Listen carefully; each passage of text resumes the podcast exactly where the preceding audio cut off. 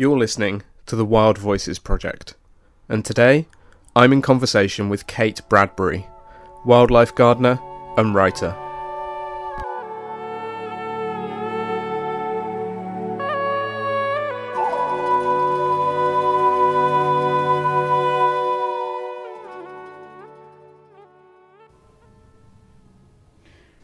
Um, so I always start by asking people the same question, which is were nature and wildlife an important part of your childhood and growing up for you? No, No? no. Okay. Were they notable by their absence?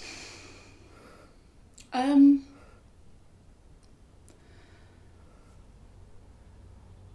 I don't really know. I think, I think for you know when I obviously on Twitter and you know I've read a lot of books um, by naturalists who had these really idyllic childhoods in the country, and you know they went out with their parents, and you know Patrick Barkham's father's a very famous lepidopterist, and um, you know Dave Goulson, um, his parents, I think they were scientists. Or, but um, no, I grew up in the suburbs in um, Solihull, which is nine miles uh, south of Birmingham, metropolitan borough, nine miles south of Birmingham, and my parents didn't really encourage that much of an interest in the natural world. Um, we did have a bird box, and my dad did one day lift up the bird box and show me the little blue, baby blue tits inside, and that was that was pretty magical. Um, but no, I would say there wasn't this huge. There wasn't this huge um, connection with the natural world. I think the one thing that I did have, and this is something that I'm trying to sort of convey in my book at the moment, is that we had a very large garden, Hmm. and um, my um, my dad did the vegetable patch at the back, and my mum did the ornamental stuff at, at the front of the garden, and um, and the back was quite wild. And we'd have these amazing summers, these summer evenings where my dad, um, he still is obsessed with lighting bonfires um, more than anything else, really. And we would have the, you know, I'd be sort of three years old, and, and we would have a bonfire in the back of the garden. And um, you know, there's really wonderful warm summer evenings, and you're just small, and, and you're gathering sticks and allowed to put them on the fire as long as you Mm. stay away from it. Um, you know, and keep a safe distance. Um, and so I did have this kind of there was a wilderness there, but it was a, it was a, it was a, it was a certain type of wilderness that isn't perhaps what other people can relate to. Um, and then my parents got divorced and my dad moved out, um, but we didn't. My mum and my sisters and I didn't leave that house for a further seven years. And so what happened was that vegetable patch that my dad managed Hmm. just became this amazing um, jungle.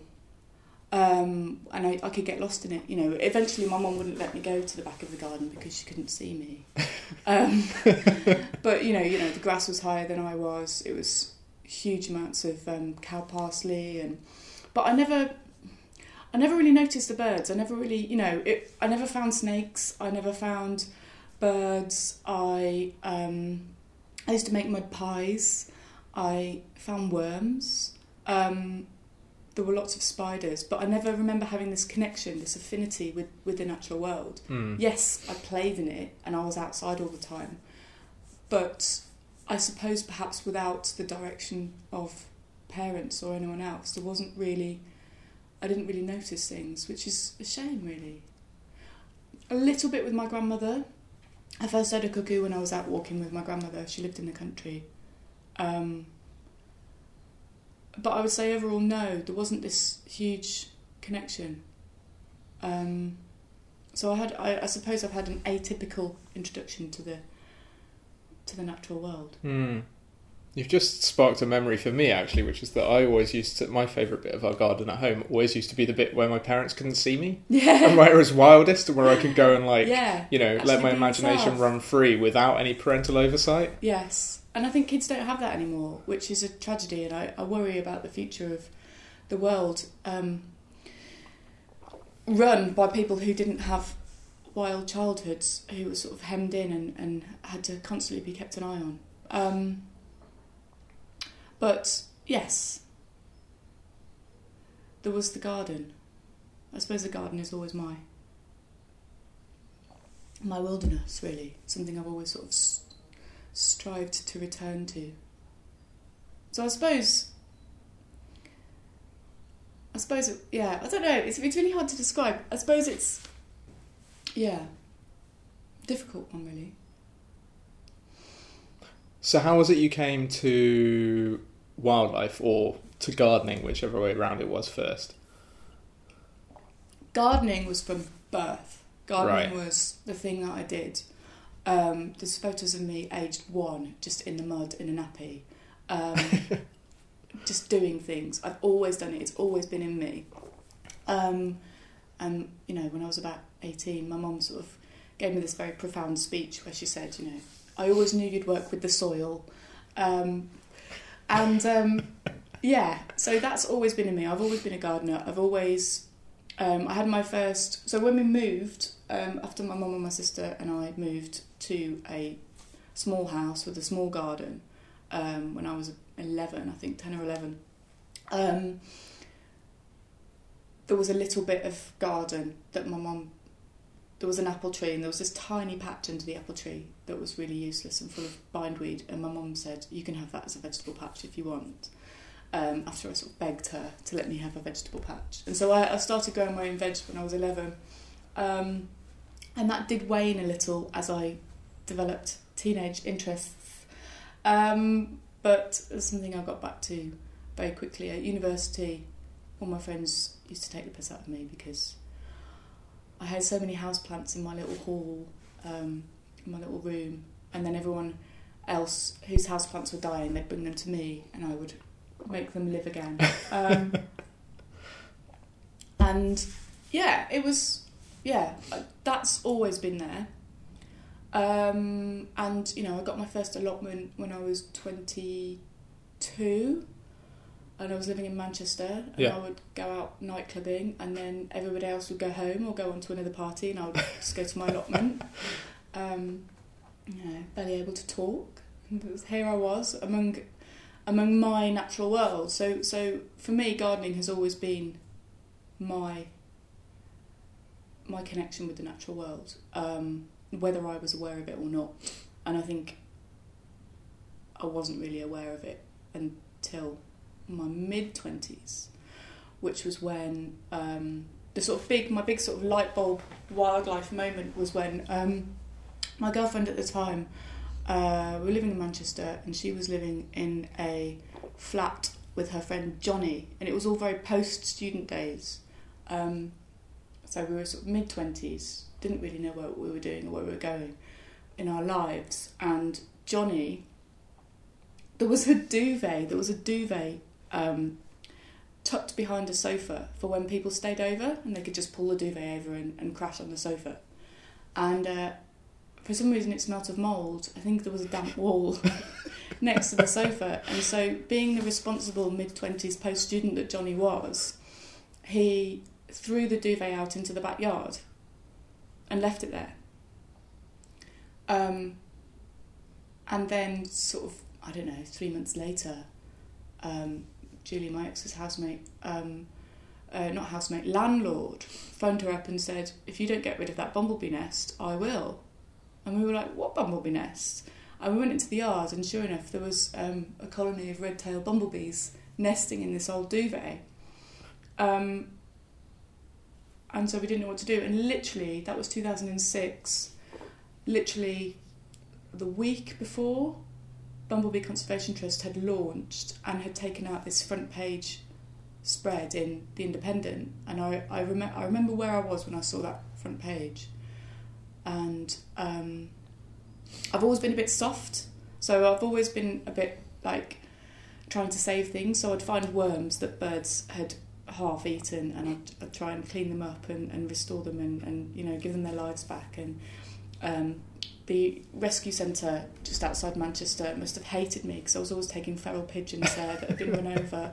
Um, so I've always had that in me, that sort of wanting, that sort of wanting to help, that sort of desire to make things better, I suppose. Um, and and so anyway, I um, I remember seeing the front page on the Independent, Um, and I,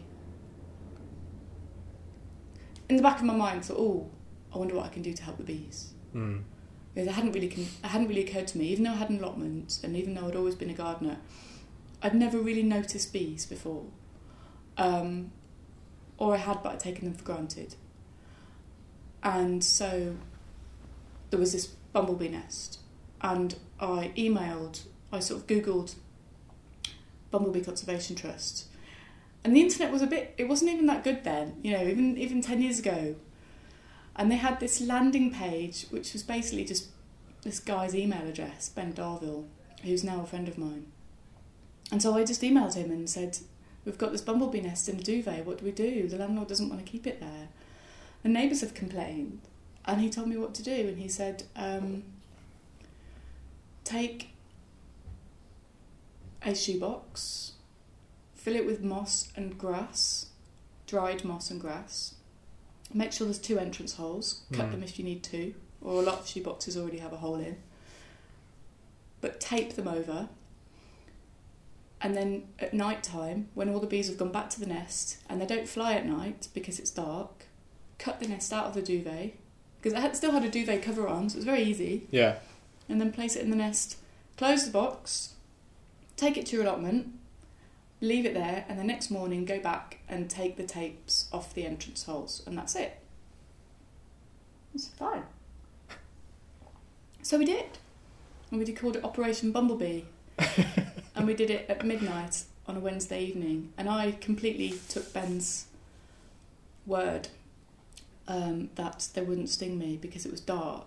So I just wore jeans and a t-shirt, and my girlfriend wore. Um, she sort of fashioned this this beekeeper's outfit out of out of some net curtains, um, which was hilarious. And yes, bumblebees don't fly in the dark, but if you shine a torch on the nest, then they do, and they sting you in the face That's what you've learned.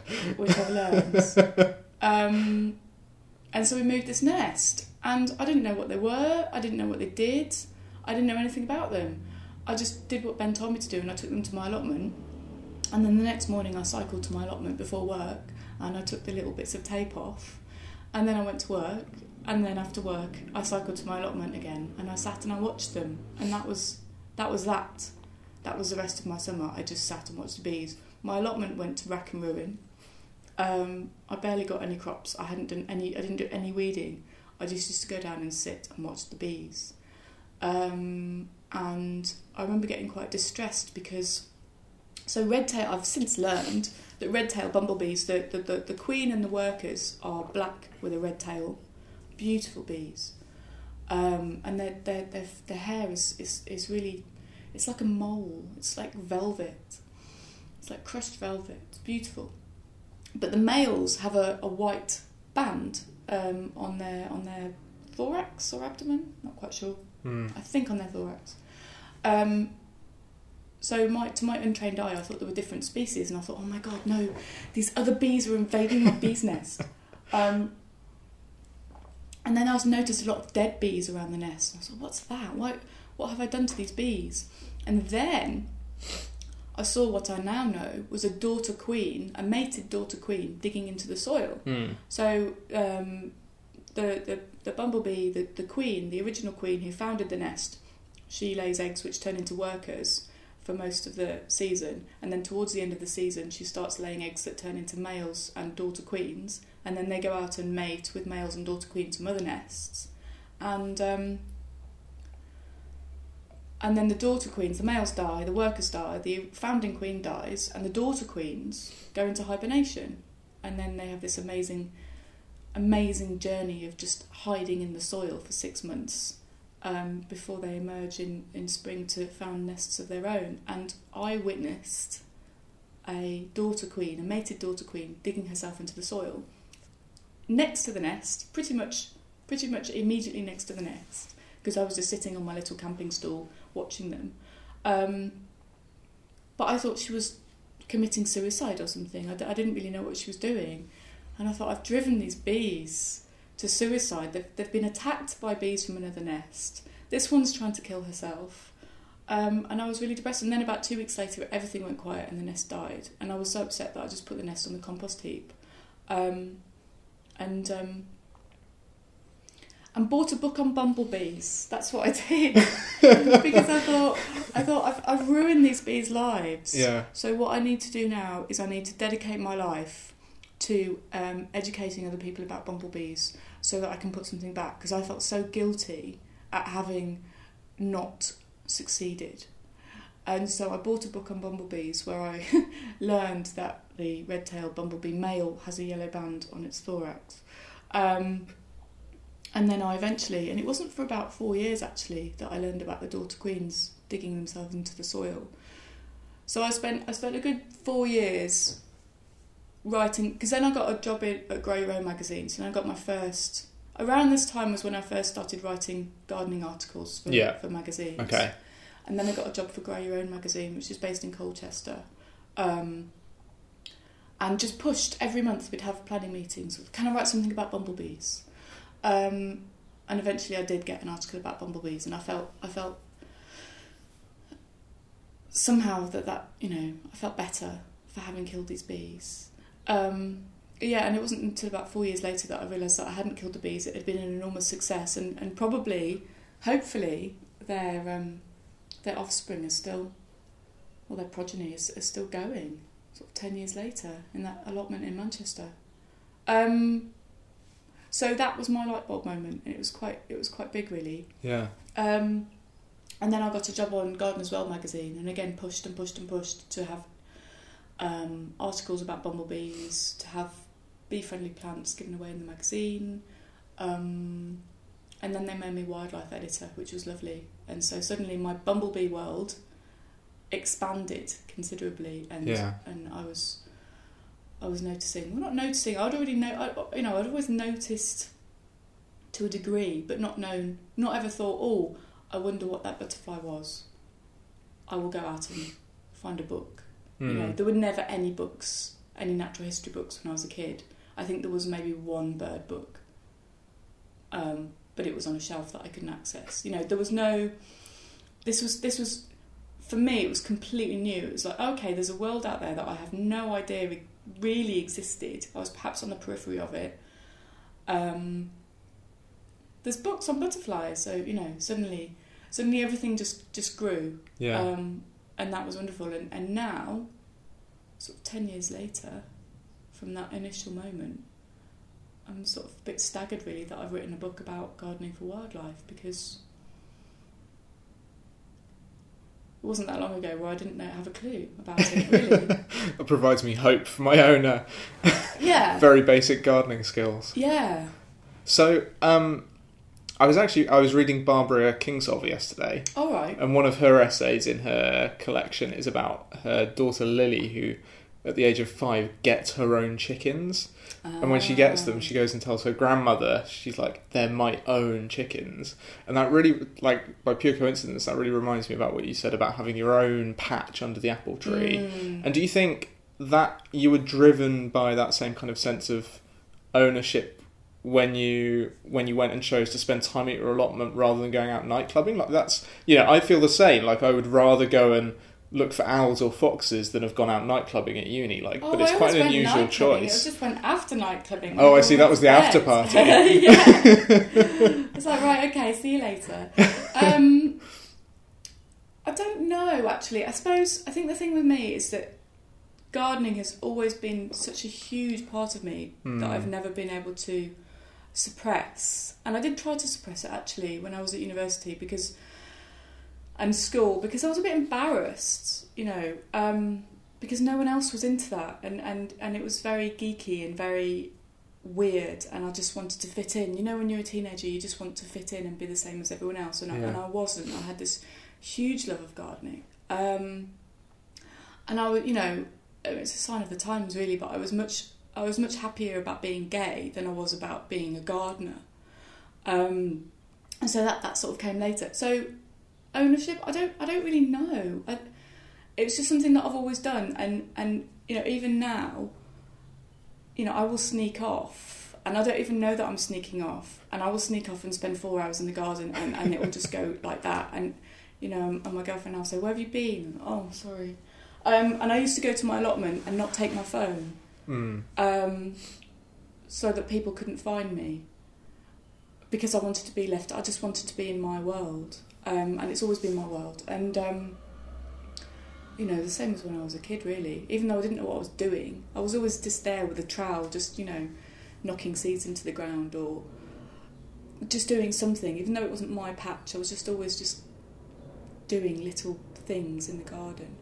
Um, so yeah, I don't know if it's about ownership. It's just something that's just there. I suppose it's just like anything that, that people, if you have it in you and you and you follow your passion and you, and you love it, you just can't help but do it. It's just, it's like a magnet. Mm. Um, and you know, I will, you know, I'm lucky. I'm a freelance journalist. I write about what I love mostly, um, and I will often get up early. If I've got to be somewhere, I will get up early so I can have an hour in the garden before I go. Mm.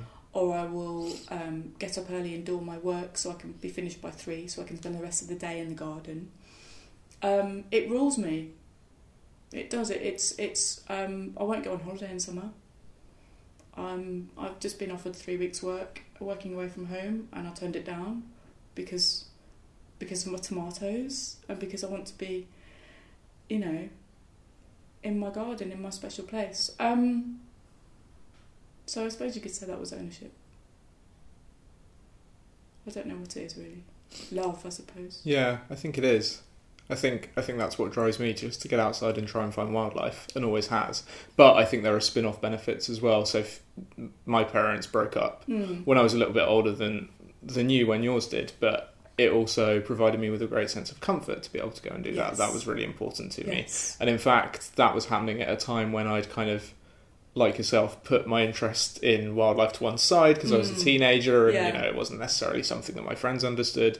But actually, I went back to it quite strongly at the time that Mm. that was happening because it provided a great, you know, sense of comfort and a bit of control to me as well. Yes, and it, I think it reinforces who you are. Mm. And I think at times of trauma, you kind of need that that sense of self. It's quite profound. Yeah, yeah, it's important. So, um, so you started, you became wildlife editor of of Gardener's World magazine. Gardener's World magazine. Yes. um, and then since then it just you just you're just prolific basically, particularly in terms of your writing for well, I, uh, ooh, magazines and newspapers? I don't know. I suppose I think the thing I think the thing with, with, with writing about wildlife is that I started doing it at a time when um, not that many people were doing it, or Mm. other people were doing it, but not necessarily getting it right. So uh, you know, there's there's quite a lot of wildlife guiding advice out there that's not quite right, and I think I think I just managed to um, fill a niche that hadn't yet been filled. And I think, to be honest, now it has it has been filled. There are loads of really good um, wildlife gardening writers out there, um, you know. And um, but I remember when I first joined Twitter. I joined Twitter in two thousand and nine, um, and you know I'd was absolutely obsessed with bumblebees, um, and people noticed. And I think that's how I got articles in the Guardian and, and the Telegraph. I think it was because suddenly there was this there was this garden writer who was going on about bees, and I don't know. It fe- it felt like. I mean, you know, other people might disagree, but it felt like I was filling in a niche. It felt like no one else was doing that. Hmm. Um, you know, there was this sort of, you know, a lot of garden writers are on Twitter, and um, at one point I was the one that represented wildlife. Um, now I don't know if I've influenced other people to take notice of wildlife, and, and now suddenly, you know, they are, also writing about wildlife, or if it just happened that you know there's just a general. I, I feel like there's a general um, surge of interest in in wildlife gardening. Um, and I don't know how influential I've been in that. I, you know, I would be inclined to say I'm not really, but um, um, you know, I think I think it's really wonderful that, that more people are taking an interest and more people are experts. And um, I've noticed now as well that um, you know I, I I was sort of there writing about bees on Twitter, sort of in 2009, um, and bumblebees are really quite easy to identify, really. And I've really struggled with solitary bees ever since. And now there are so many people who are just so good at identifying solitary bees, um, and um, they've sort of taken over, really. Not taken over, but they know more. Hmm. and and that's and that's really lovely. And and now I go to them and I'm like, what's this bee? Um, so so yeah, so it's um, I can't remember the question. Well, I think um, I think one of the so the story about you trying to take care of those red-tailed bumblebees and then Mm. thinking that you messed it up and then going and wanting to learn everything you could about them Yes, is that really mirrors for me something that you write about in some of your articles, which is about doing wildlife gardening in a way that is holistic and where what you create in your garden is a- functioning habitat, not just putting out one food plant that benefits one species, but thinking about it in a complex way. yes. Could I you say a little bit more about that? I think I think my thing about wildlife gardening is that it's all very well to put these food plants and habitats in, but what I really try to encourage and what I really love doing is watching the wildlife. Hmm. So you create the habitats, and it's as much for yourself as it is for the wildlife. And and so I'm a huge fan. You know, where I've in my garden, I've created this this wildlife garden, which is still in its infancy, but I have put my seating area next to the pond because my favourite thing on a hot summer's day is to turn my phone off so no one can get hold of me and sit in front of my pond. And I look at the little snails and I look at the mating damselflies and I find rat-tailed maggots.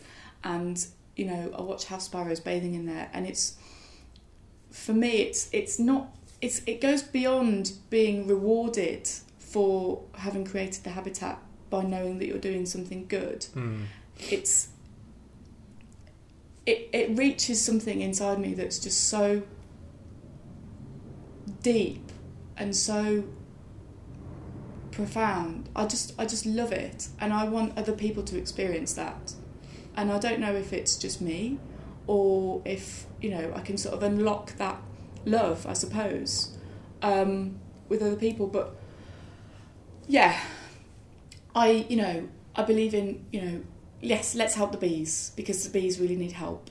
Um, and if we plant that plant there, then the bees will come and, and they will feed on it. But I feel that that's almost missing the point a little because you can plant a lavender for a bee, but if you don't put a chair next to the lavender, then you're not going to know about the bees that come and visit the lavender.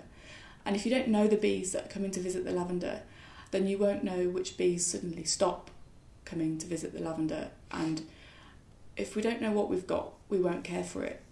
And I feel that planting lavender is not enough. We need to we need to engage. We need to get to know our wildlife. We need to get the bird books. We need to put the binoculars on the window ledge, and so when we see a bird that we don't recognise, we we look at the bird. We study the bird. We look at the bird in the book. We tell our friends. I had a nuthatch on my bird feeder for the first time, and then you know, and then your friends are jealous, and and then they tried to get a nuthatch on their bird feeder. I just we we need to go beyond just planting food plants. We need to create habitats.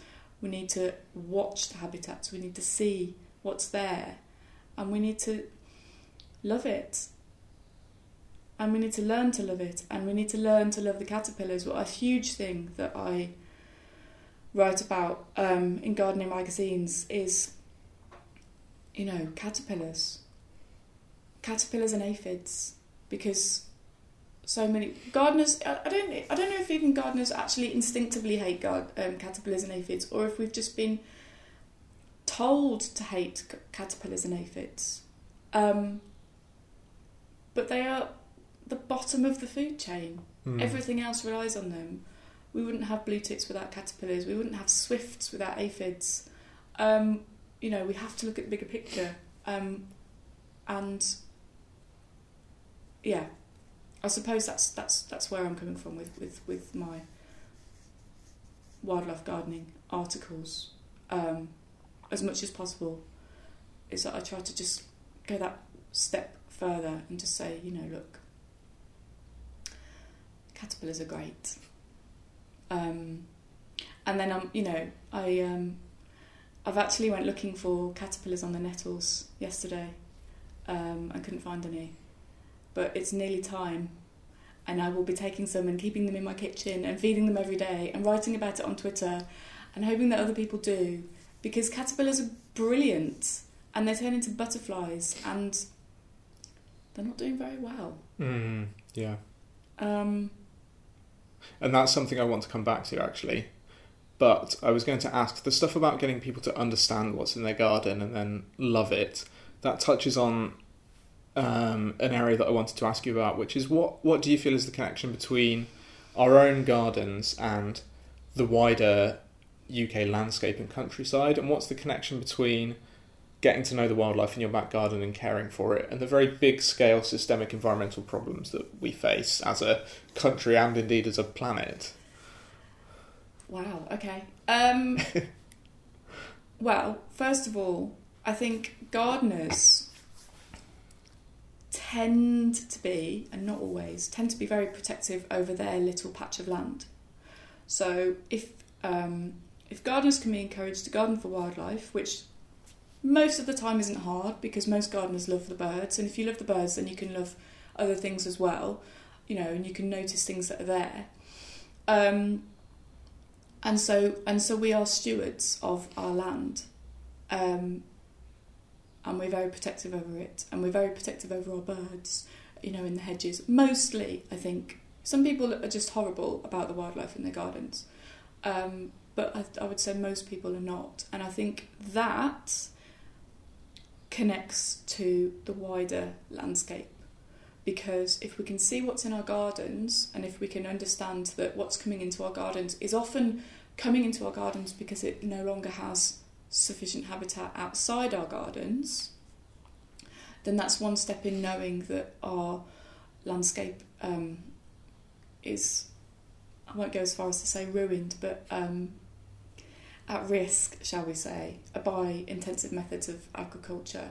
Um, I cycled the Downs Way, the South Downs Way, a few years ago from Hmm. Eastbourne to Hampshire and just didn't hear any birds in May. No Yeah. birds in May, you know, because it's so intensively managed. Um, and and so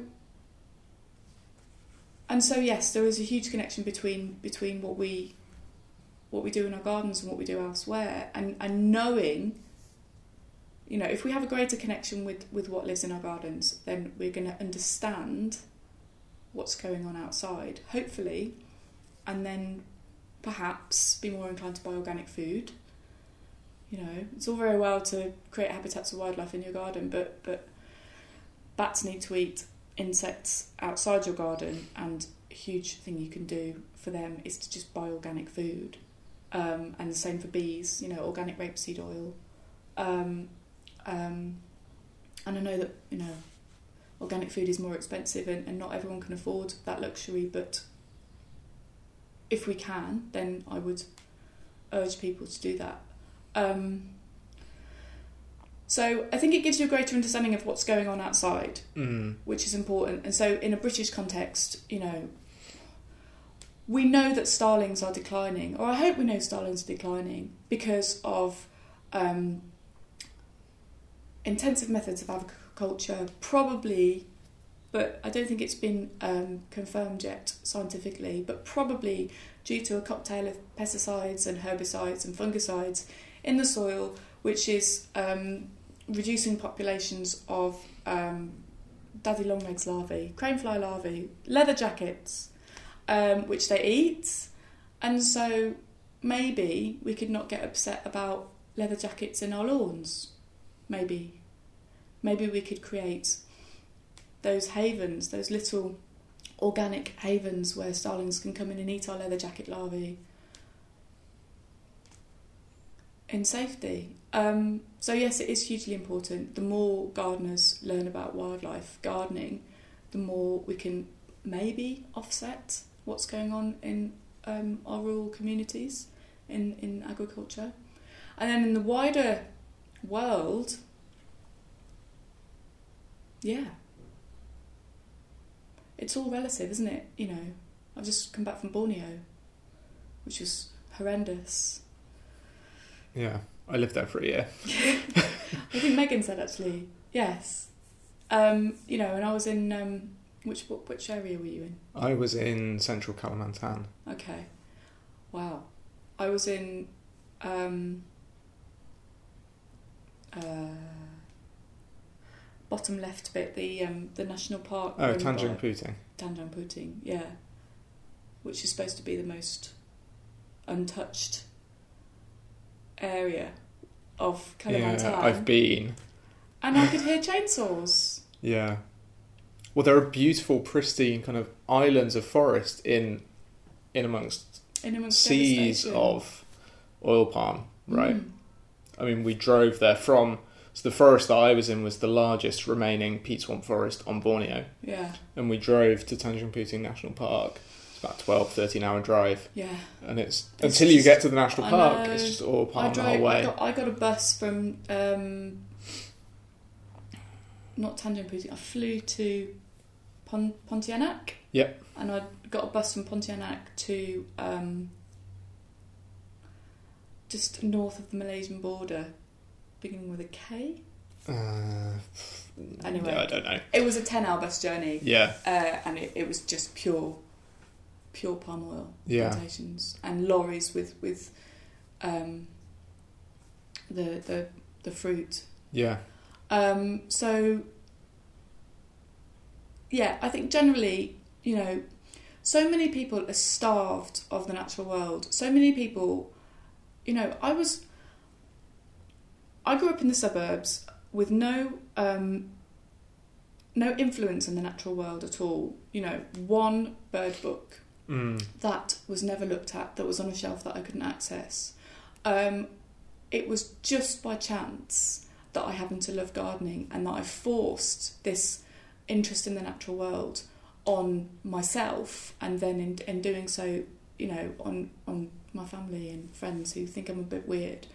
But it could have so easily not gone that way, you know, because none of my friends has this interest you know, maybe it's because I had a bigger garden than they did, or maybe it's because my parents were divorced and, and you know, going into the garden was my way of, you know, not despairing, you know, or sort of looking after myself or, or whatever. Um, you know, and maybe if we hadn't found that bumblebee nest, I would just, I don't know what I would be doing. Um, and so, so many people don't have those those chance encounters with wildlife that sets them on a completely different path. And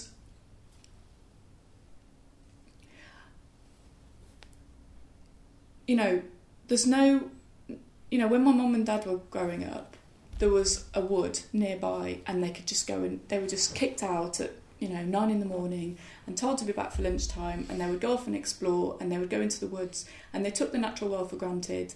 And even though for some reason that never made an imprint on my parents that they were able to pass on to me, they still had that.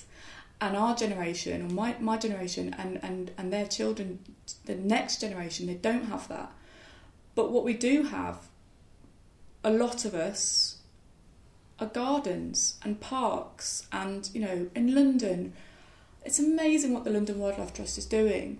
You know, all of these um, you know, just little reserves just here and there with this amazing um, array of wildlife. And, you know, going back to gardens, you know, we have this resource outside our back doors that a lot of people don't even go into mm, just to maybe let their dog out or put their washing out or throw a duvet into because it smells of mould. Um, and you know, if we can, if I can, not not I personally, but if we, you know, the people who are writing about gardening, the people who are really passionate about this, can encourage people to just go out and just just look out the window, just clean your window and look, just stand at the kitchen when you're doing the washing up and just see what's outside, and you know, plant that lavender, and then just go and sit by it. If we can just encourage people who perhaps have never had this access to the natural world before to actually just go and engage with it then then there's hope. I really do believe that, and you know, programs like Springwatch are just incredible for that. You know, so many people watch Springwatch, and you know, it, it, it, fills me it fills me with a huge amount of hope that um, that all is not lost. If if all of these people are on Twitter and Facebook and you know watching the TV every night for three weeks, um, watching birds fledge and you know weasels eating um it wasn't weasels was it? Weasels falling off stumps and stoats eating everything. Um, you know that that gives me a huge amount of hope um, but I would, yeah, I think the way things are going, our gardens are becoming smaller. Um, we are becoming busier as a as a nation. Um, we're becoming more distant from the natural world, but at the same time, we're also less happy. I think if there can be a tidal shift to actually invest in happiness, invest in green spaces, invest in our gardens, invest in the spaces that we actually have, then then we can help protect species that are dying out and those that don't come into our gardens because their habitat requirements are too specialised. Maybe we can maybe the interest that we have sparked in, in, in gardening will be the impetus to protect the nightingale, mm. which will never come into our gardens. Mm. Um, so yeah, I mean, you know, I think that's how gardening connects to to everything else. I think you're really right. Um, so I think what you said about uh, about gardens in a joined up way from you know purely from the amount of land they take up ecologically making a difference. But then also i think what you said about sparking that interest and understanding in people and us being able to leverage that in a sense to take care of the wider environment is is really true. And i think actually we talk a lot about rewilding the landscape but what you've touched on is the idea of rewilding ourselves yes. and finding that connection. Yes. Um, and then we can, you know, hopefully use that. For some people, their garden will be enough, but hopefully for others, um, it'll, it'll, be a case that we can. Yeah, exactly. To to a greater, more wildlife enriched life. Yeah. No, because our gardens are brilliant, but I, you know, if I want to go and hear nightingales, I have to get in the car but I know that I can get in the car to go and hear nightingales because I know there's habitat down the road for the nightingales, and you know I can help protect that habitat by by being a member of uh, Sussex Wildlife Trusts. Um, and yes, I, I think our gardens are a stepping stone. I would I would like our gardens to not be enough. Mm. Because then we've failed. Yeah. I would like our gardens to be a stepping stone onto bigger, more amazing things like nightjars. I was very excited by the nightjars in Springwatch this year because um, I've been trying to hear one of my own now for a couple of years and failed. Um, and the nearest I got was I went to the Arcola Theatre in, in um, Stoke Newington, and the door sounded like a nightjar. um, and I said to my friend, "That door sounds like a nightjar," and he just said, "What?" Um, which is basically my life every day. That probably um, is about as close as you get in Stoke Newington. Though. Yeah, well, completely in Stoke Newington, but but where I where I live now in Brighton, um, Sussex Wildlife Trusts, they do have they do have nightjars, um, and I've been trying to hear one on my own, um, but I'm going to have to go to one of these night jar experiences mm. where I, I pay seven pounds to have someone show me where the night jar is. I kind of wanted to have an authentic experience, but um, it'll still be good. I wanted to ask actually, what are what is one of or some of your favourite wildlife moments that have come from this moment of connection with the bees? Uh, right. I don't know. I have to think about that. Um, uh, I tell you what, some of the best wildlife experiences I've ever had have been diving. Really? Yeah. Um, so I went diving in the Galapagos and uh, yeah, that was pretty. That was pretty amazing. Um, schools of hammerhead sharks. Wow. You know the footage. I keep talking about the war. Um, you know the footage of like warplanes coming in in the Second World War, and they're sort Yeah. of just hovering, and there's just loads of them, and they're all just coming in, and it's kind of really, um, you know, it's all black and white footage, and it looks really scary. All these warplanes. It was like that. Basically, the the currents are so strong in certain areas that we were diving that you would dive down, and then you'd cling onto a rock. They'd give you gloves, and you'd cling onto a rock, and wait, and you'd go at feeding time. and all these hammerhead sharks, there must have been about 400 hammerhead sharks, and they all just came in, and we were just there, just terrified, but so excited because there was 400 hammerhead sharks feeding around us, just doing their little kind of jerky head movements to eat a fish. Um, and oh god, that was amazing, amazing. Um, oh yeah, I, di- I love diving, so I, I do quite a lot of um, scuba diving uh, away. Uh, I'm going to Belize at the end of the year. Oh, that's to- exciting. Yeah, I've yet to see a whale shark, but it's on my it's on my list. Okay. Um, and the and the um, I want to do the sardine run in South Africa as well, um, where all the sardines. No one knows why. Millions and millions of sardines just travel north up um, the coast of South Africa, or the east coast of South Africa. Yeah. Uh, no one knows why, um, but they do, and because they do, um, you get loads of sharks. Probably see great white sharks there, and um, yeah, loads of diving birds coming in. And I wonder if you have to wear a helmet. Anyway, um, so yeah, just yeah, I've had some pretty incredible experiences. But then you know, other times, oh my god, just opening the little hatch on my bee hotel last week and seeing um, through the viewing panel that leafcutter bees have started using my bee hotel for the first time. You know, that in itself as well is just absolutely magical. And I'm really upset because they've since abandoned the bee hotel, and I wonder if it's because I was a bit excited and, um, you know, kept opening the hatch and looking at them and I just thought, oh, sod this, we're going to go somewhere more quiet. Um, but you know, for for a fleeting moment, for a day, I had leaf cutters in my bee hotel for the first time, Yeah. um, and you know that was that was really magical. There's just so there's so much magic there, and it, you know, you don't know what's gonna make you really happy. Um, you just got to choose your wildlife, I suppose. You know, I mean, waking up in the morning to realise that the butterflies you've been keeping in your kitchen are now flying around your kitchen. You know, caterpillars. Um, just all of that. So I, sometimes I feel like um, what's his name? Little. Um, I can't remember his name. My family and other animals. Oh, Gerald Durrell. Gerald Durrell. Yeah. Little Jerry Durrell. Um, yeah. Sometimes I feel like I'm just ten years old. And just, you know, go around with keeping caterpillars in my kitchen and um, rat-tailed maggots. Oh, I'll tell you what was a really good wildlife experience.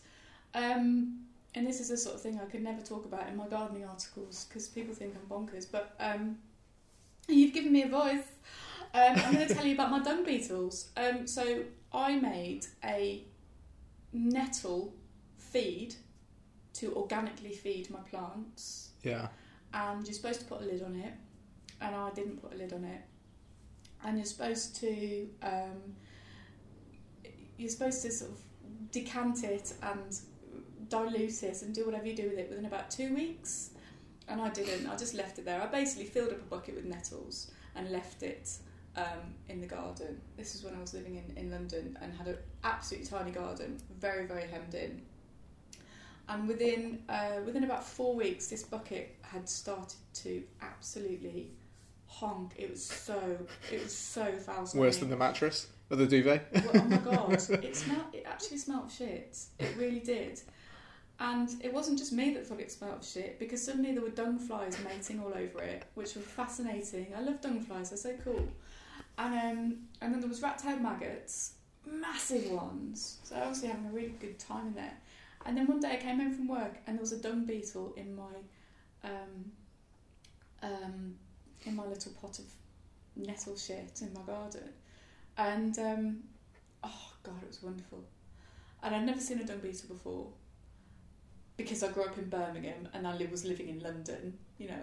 Um, and and there it was, a stung beetle, and I just put it on my arm, and I filmed it just crawling up and down my arm, and um, I was so excited. Um, so that was a really magical wildlife moment, and it was just a surprise of living in the middle of Hackney. You know, my garden then was um, again it had been paved over. It was a purpose-built um, block of flats um, with a paved over garden. I took up the paving stones. I turned it into a garden. I planted shrubs. I planted bee-friendly plants. It was really shady. Nothing grew. It was a bit of a nightmare. Um, and yet I persevered and I got a dung beetle. Um, you know, and that, you know, very different to diving with hammerhead sharks in the Galapagos. But oh my god, it was amazing. But that's that thing, isn't it? It's kind of both scales the huge, And the, the global migration, and the tiny. And I think magic is a really important word as well in a couple of my other really conversations. It feels like magic when something completely unexpected happens, even in your own your own backyard. Yeah. I could probably go on trading wildlife stories all day. um, Go on.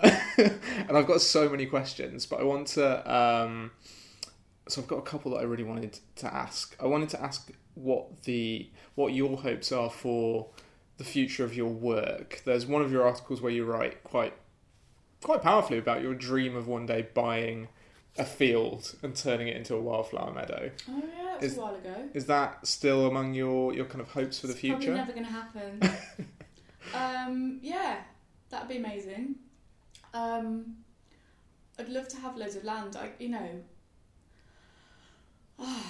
yeah, I'd love to have loads of land, and with that land, I would rewild all but the bit I was living on, um, and and then spend my days, um, you know, bowling around with my binoculars, um, getting really excited about things. I mean, you know, I've interviewed um, Clive Farrell, um, who um, is a huge champion of butterflies, and he, he made a fortune in the property industry and bought um, 100 acres of land in um, Dorset, I think. Yes, Dorset. And um, has managed to basically turn his 100 acres into a, into a uh, a nature reserve and has all of these amazing butterflies coming in that, that wouldn't otherwise be there. Um, so yes, that would be great, but it's not going to happen because I'm a writer, and writers don't really earn very much money. Um, so I've kind of shelved that really.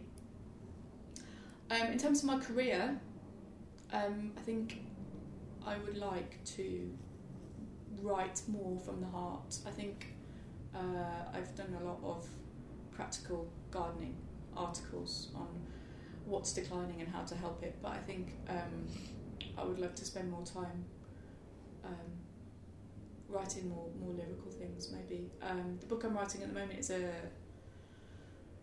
a personal narrative um, about me and my garden and, and, and the wildlife living among Brighton. Um, and it's really nice to just be just to be able to write things, you know, that doesn't necessarily it's not necessarily about you know, it doesn't have any practical advice, it doesn't have any solutions or anything, it's just, you know, someone's given me a voice really, which is really nice. Um, and also I'd like to write novels. Um, I would love to I would love to realise that dream. Mm. It's quite a big dream. I think you know having the time to do that would be. I'm going to do it. I'm going to do it. Whether they get published or not, I don't know, but I'm going to do it. I've already started doing it. So watch this space. I think you've got something you've written about bees that you wanted to share, and it would be great if you could also say a little bit around it about why you think bees are kind of they're- they've become pretty powerful in the public imagination in the media as well. They have, which is just lovely. Um, I have a, a huge bee in my bonnet about um, the honeybee and the media bias on the honeybee. Um, and I spend quite a lot of my time actually writing about bees that aren't the honeybee.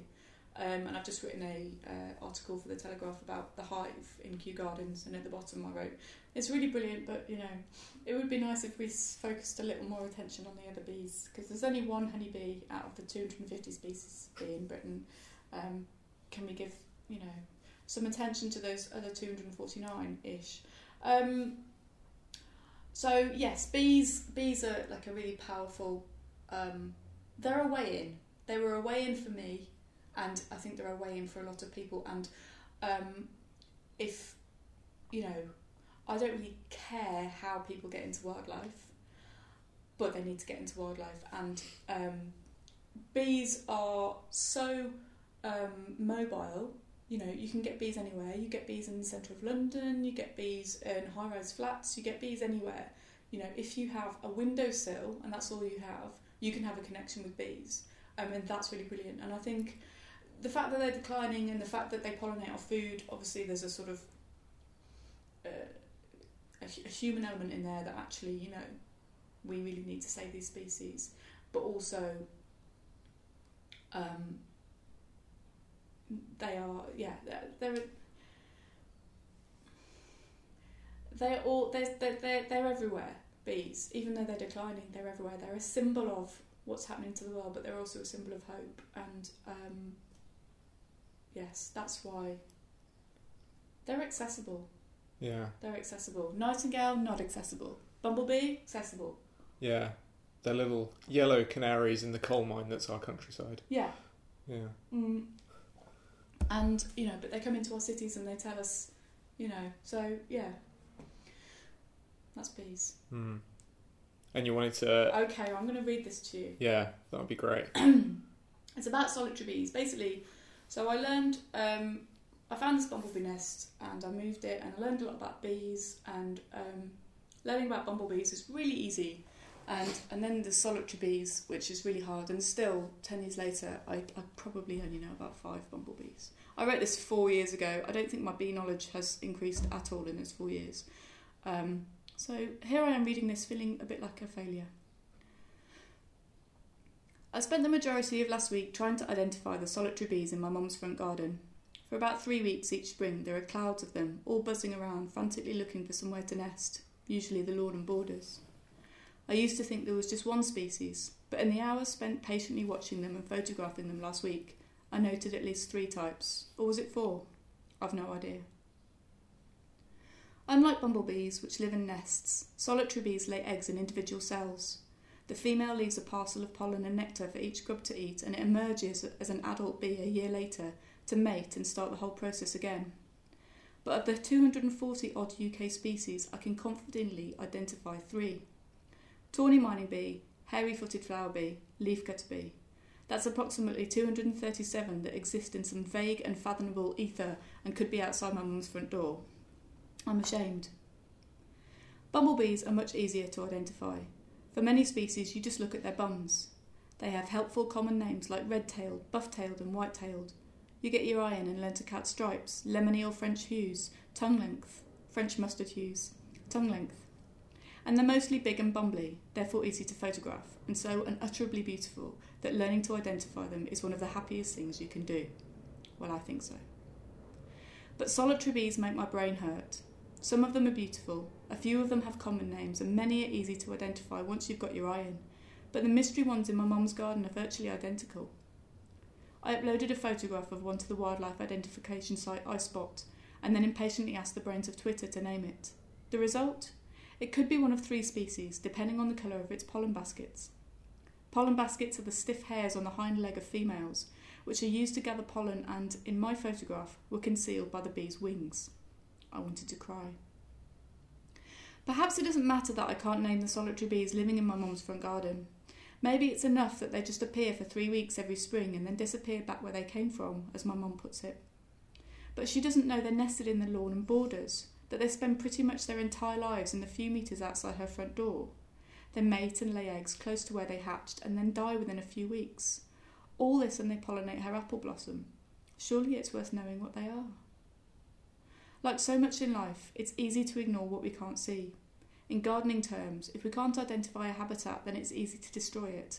Such destruction, in this case, could be as simple as my mum mulching the borders or getting the drive done. I've often wondered what it is that makes my mum so perfect for these bees. None of the other front gardens in her road seem so popular. But then there are so few left. Most have been paved over entirely or partially paved with a heavily landscaped, low maintenance border. But my mum's is exactly how it was when the house was built in the 1930s. It has a small lawn and borders with a few bare patches of earth, and it's south facing. Bare, soft soil in a sunny location is prime solitary bee habitat, and the same site is used for generations apparently. It's amazing to think that the ancestors of these identical looking bees that make my brain hurt could have been using the same lawn and borders for 80 years.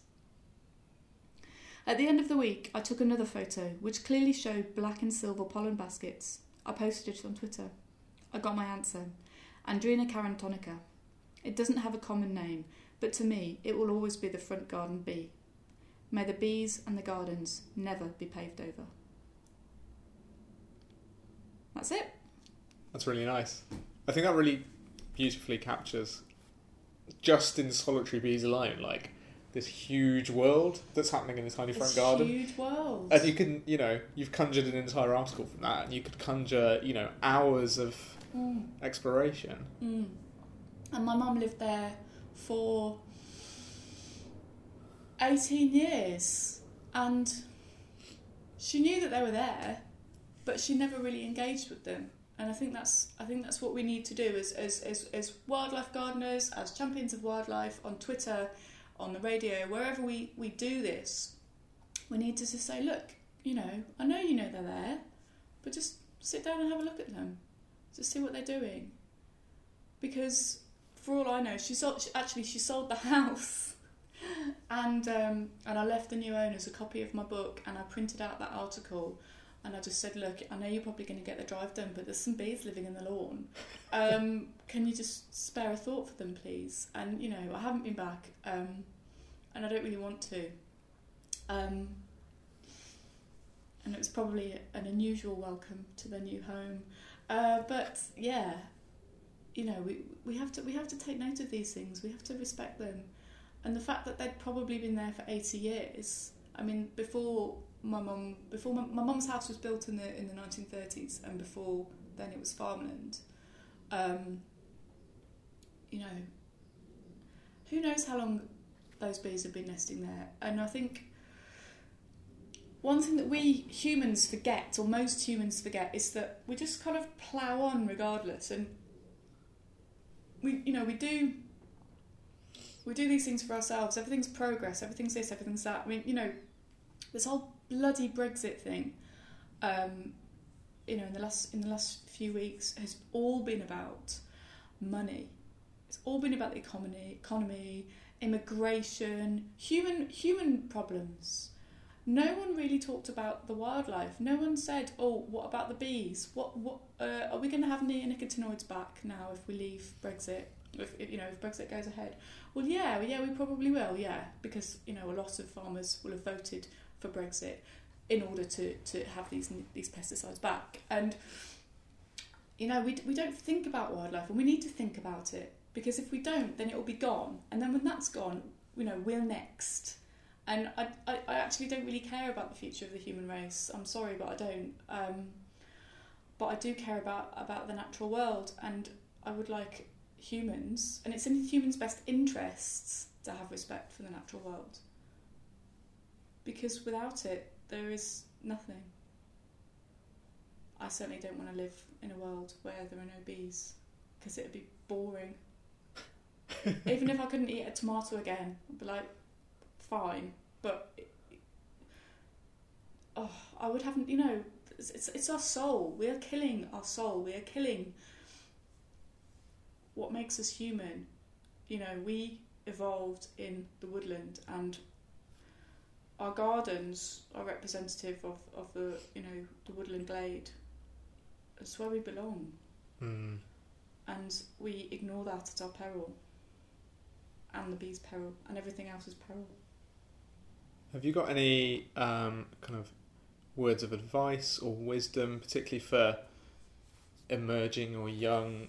Sorry, not that you're not young yourself. um, 35, babe. like people who are interested in wildlife or wildlife writers or conservationists. Um, don't give up. I think something that I've really battled with over the years is confidence. Confidence to speak, confidence to write, confidence to follow your heart. Um, and ultimately, you will have good days and you will have bad days. But never give up because it doesn't really care. It doesn't really matter what other people think. It doesn't really matter what other people are doing. What matters is what you're doing and what you think. And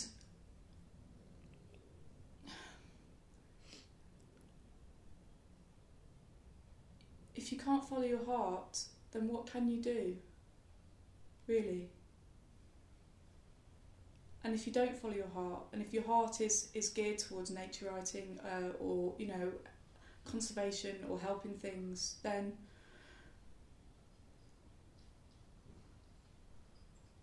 if you don't pursue that, then you could not be making a difference to the wildlife. And if that's what you really care about, then you should just go ahead regardless. That would be my advice. Don't give up. Don't give up because life is hard. Everything's hard. Yeah. Everything's hard, you Yeah. know. And sometimes I look at these politicians and I just think, how did you have the guts to just get there? How did you have the balls to just go out and say that and do that thing? And I think ultimately they're just really thick skinned and they don't care. And, you know, conservationists tend to be a much nicer bunch of people and, and maybe more gentle. But, you know, we have to just do it. We have to just go out and do it because no one else is going to. And so, you know, get on with it. Yeah. And also, you know, if, if you want to write something and then tweet me, then I'll retweet it and read it, and, and it will probably be brilliant. And, and, and, you know, we can all just live in this lovely bubble. I think Twitter for me is just a really lovely bubble of, of other like minded people. Mm. Um, and, you know, we can all just share each other's work and all support each other and. Um, and, and, and together make the world a better place. And that sounds very airy fairy and uh, you know whatever, but I really believe that. I really believe that it's just so lovely, on you know that, that there is this body of people who, who really care and want to make a difference, and together we will. Yeah, there is a lot of strength and confidence that can come from building those communities of friends and people who care about the same thing. Completely. Yeah, I think that's a pretty good place to, to end. Okay. Thank you. I could keep going for hours, I think. Have a Jaffa cake. Thanks. that was amazing. Really? Yeah. Okay. Wow. Thank you. That was really good. Thank you.